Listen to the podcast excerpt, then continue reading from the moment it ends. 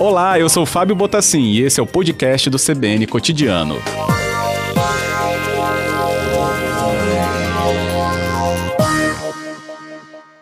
Deputado, boa tarde. Muito bem-vindo. Boa tarde, Fábio. Boa tarde aos ouvintes do CBN. Um prazer enorme estar aqui falando com vocês nesse dia que é tão importante, que é o dia da educação. Isso mesmo, deputado. Bem, e aí a gente tem né, enormes impactos aí pela pandemia. A própria Rede CBN agora há pouco falava um pouco mais disso, né, em relação, por exemplo, ao atraso imposto aos alunos, né, com escolas que se fecharam, seguindo né, vários dos decretos né, para se evitar, por exemplo, contaminações, né, tanto dos estudantes, suas famílias e dos profissionais de educação. Mas isso é né, um impacto muito grande. Também a questão da conectividade né, desses alunos, o acesso a ele às redes né, de internet para poder poder então manter algum tipo de ritmo de ensino. Entre todos esses, deputado, o que, que a gente poderia elencar né, para começar essa conversa no acompanhamento que o senhor faz em Brasília? Olha, primeira coisa, a gente tem que entender que a pandemia impôs, impôs desafios para a educação que não estava não tava no script, né? não estava no planejamento de ninguém. Né? Agora, a reação né, no combate à pandemia, não só na saúde, mas na educação, foi muito errática ao redor do Brasil inteiro. E a gente tem problemas muito grandes, problemas básicos de acesso. Tem 18 milhões de estudantes hoje no Brasil que não estão tendo acesso a nenhum tipo de educação, basicamente porque não tem internet. Né? A gente poderia ter resolvido isso agora, esse ano, com o PL, inclusive, que eu sou autor, que é o PL da conectividade nas escolas e para os alunos, mas o governo federal vetou o PL completamente e a gente ainda não conseguiu derrubar esse veto. Uma outra questão é como que a gente está planejando e, de fato, executando esse retorno às aulas. O retorno às aulas presenciais, obviamente, no modelo híbrido, ele tem que acontecer de forma segura, com os protocolos necessários, dando prioridade especialmente à vacinação dos profissionais de educação, mas ele tem que a gente tem que fazer esse plano para executá-lo quanto antes. Né? Uhum. Acho que essas são as duas questões mais emergenciais. Mas tem, tem algumas questões que a gente vai precisar começar a se preparar, que é o seguinte. A pandemia está trazendo prejuízos incalculáveis para os alunos. Prejuízo em aprendizado, que eles perderam o ritmo, perderam o aprendizado. Prejuízos sociais e psicológicos, que a violência doméstica para criança e adolescente aumentou e aumentou muito durante a pandemia, e era a escola que normalmente identificava isso. Então, nós vamos ter que se preparar para um momento muito delicado é, nessa volta às aulas que em breve está chegando. Uhum. Entendido. Bem, é, nesse sentido, a gente tem, por exemplo, né, é, alguns, é, algumas medidas né, de como a pandemia acaba impactando os jovens, né, os alunos, né, né e aí é independente mesmo da faixa etária, é, e aí vai ah. dos menores até os universitários. Mas, deputado, tem é, algum né, recorte que a gente possa entender o efeito da pandemia sobre a educação no país nesse momento?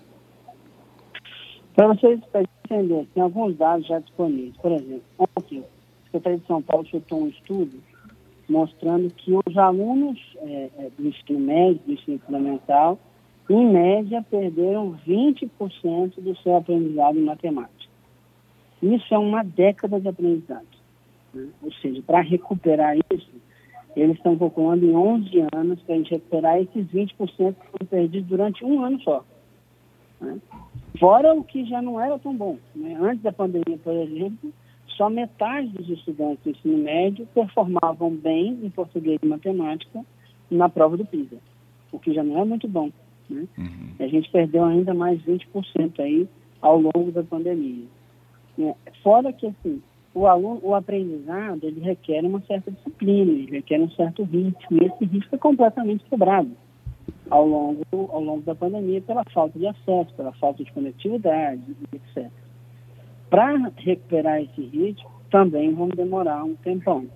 Então, nós temos aí desafios muito grandes pela frente, Com certeza, enorme. A gente tem, então, né, o modo de tracionar novamente a educação, né, fazer com que ela ganhe esse ritmo, como o senhor pontuou, né, lembrando que quem está conversando conosco é o deputado federal Felipe Rigoni. Ganhar essa tração e depois tirar o atraso, a gente precisa de planejamento, né, deputado? Como que então articular Congresso e Executivo para que isso aconteça?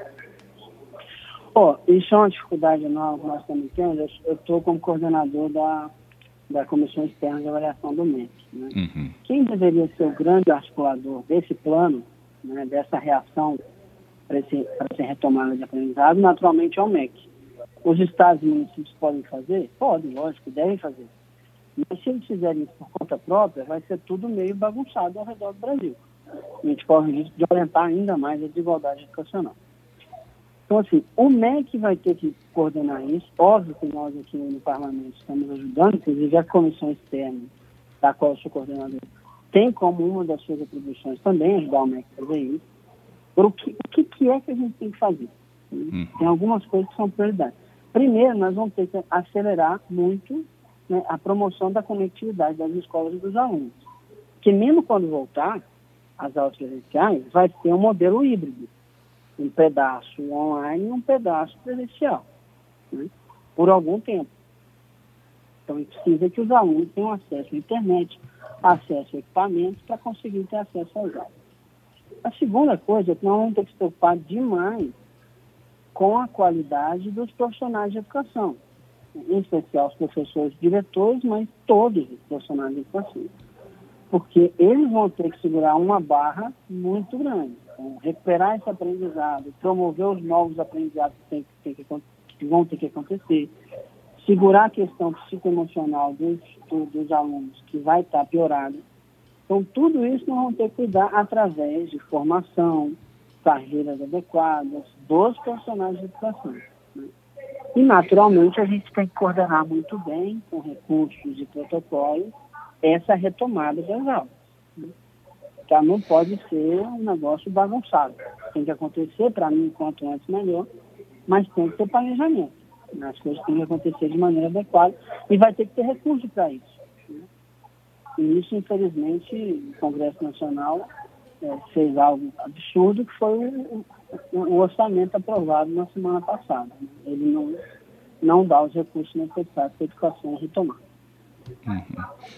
É, nesse ponto, e aí acho que fica muito mais próximo da sua atuação né, é, no Congresso, deputado, é, dá para se questionar, é, é, pedir né, que haja revisão ou exigir que alguma revisão aconteça? Os instrumentos, né, pelo menos nessa parte aí dos recursos, é, acho que um ponto mais, aspas, fácil de atacar, acho que no momento pelo menos, mas a gente vê que é, né, o orçamento ele espalhou né, muitas discussões né, em várias áreas, então a educação está incluída nisso com certeza. O que, que a gente vai fazer, tá? É, é bom que os ouvintes entendam. Quando o orçamento é aprovado, ele só pode ser modificado por algo que a gente chama de PLN, que é um projeto de lei do Congresso Nacional, que é as duas uhum. casas em conjunto, que optam por modificar o orçamento que tinha sido aprovado. A gente aprovou aqui um absurdo de 16 bilhões de reais em emendas parlamentares, que é ponte, estrada, para alimentar a base de parlamentares no Brasil inteiro mas cortou mais de 3 bilhões de reais do MEC, cortou o dinheiro para fazer o censo, ou seja, toda a estatística brasileira vai estar prejudicada. O que a gente está articulando aqui? A gente está articulando para conseguir recompor uma parte desse orçamento para que tanto o censo, que ele é base de dados para qualquer política pública, inclusive de educação, quanto o Ministério da Educação estejam minimamente suportados né, por um bom orçamento. Isso aconteceria em alguma das próximas é, sessões do Congresso Nacional através desse PLN. Essa é a principal ferramenta que a gente tem. Agora, a dificuldade de articular isso está muito grande por aqui. Entendido. É, tem como assessorar é, ou, de alguma maneira, recolher né, as demandas também dos municípios? Né? Eu recebi aqui a Jéssica, né, uma ouvinte, e ela fala sobre ter três filhos em rede municipal e não ter computador, internet, né, e só trabalha para, para é, trabalha e os filhos não têm acesso, né, a essa a essa internet para ter acesso ao conteúdo do município. A gente sabe que, né, tem a divisão, né, do, do fundamental, do médio, depois do superior, mas é, ligado então essa ponte, né, dos municípios de uma maneira geral, com a demanda então que o senhor já relatou que é nítida. Como trazer isso também para uma realidade mais próxima é, do cidadão da rede municipal, oh, pelo menos? Isso que ela perguntou é interessante, porque é o seguinte, O PL de conectividade, que eu sou um dos autores, a Tabata foi a relatora, ele resolvia exatamente isso. Ele dava 3,5 bilhões de reais para os estados e municípios gastarem exatamente com isso. Primeiro, contratando pacotes de dados para alunos e professores. Segundo, né, alugando, contratando equipamentos para que os alunos, em especial, pudessem ter esse acesso. Porque também não adianta eu dar internet para aluno se não tem computador, um smartphone, um tablet que consiga acompanhar a aula. Né? Ou se o professor também não tem. Isso acontece muito. Então, a ferramenta para resolver isso é a gente derrubar o veto do SPL, que é uma coisa que a gente está lutando para acontecer, se não amanhã, na próxima semana. Se a gente conseguir derrubar esse veto, aí sim teremos em 30 dias cerca de 3,5 bilhões de reais para ser gasto justamente com essa questão que é emergencial. Isso não é o, a, a, política pública perene, estruturante, mas ela é emergencial para dar acesso à educação para os alunos nesse momento. Correto. Bem, o nosso tempo se esgota. Deputado Felipe Rigoni, muito obrigado. Né? A gente falando aí no Dia da Educação, podíamos falar né, de avanços, mas a gente está falando de muitas demandas que, pelo visto, é. continuarão ainda em pauta e a gente com certeza terá novas conversas.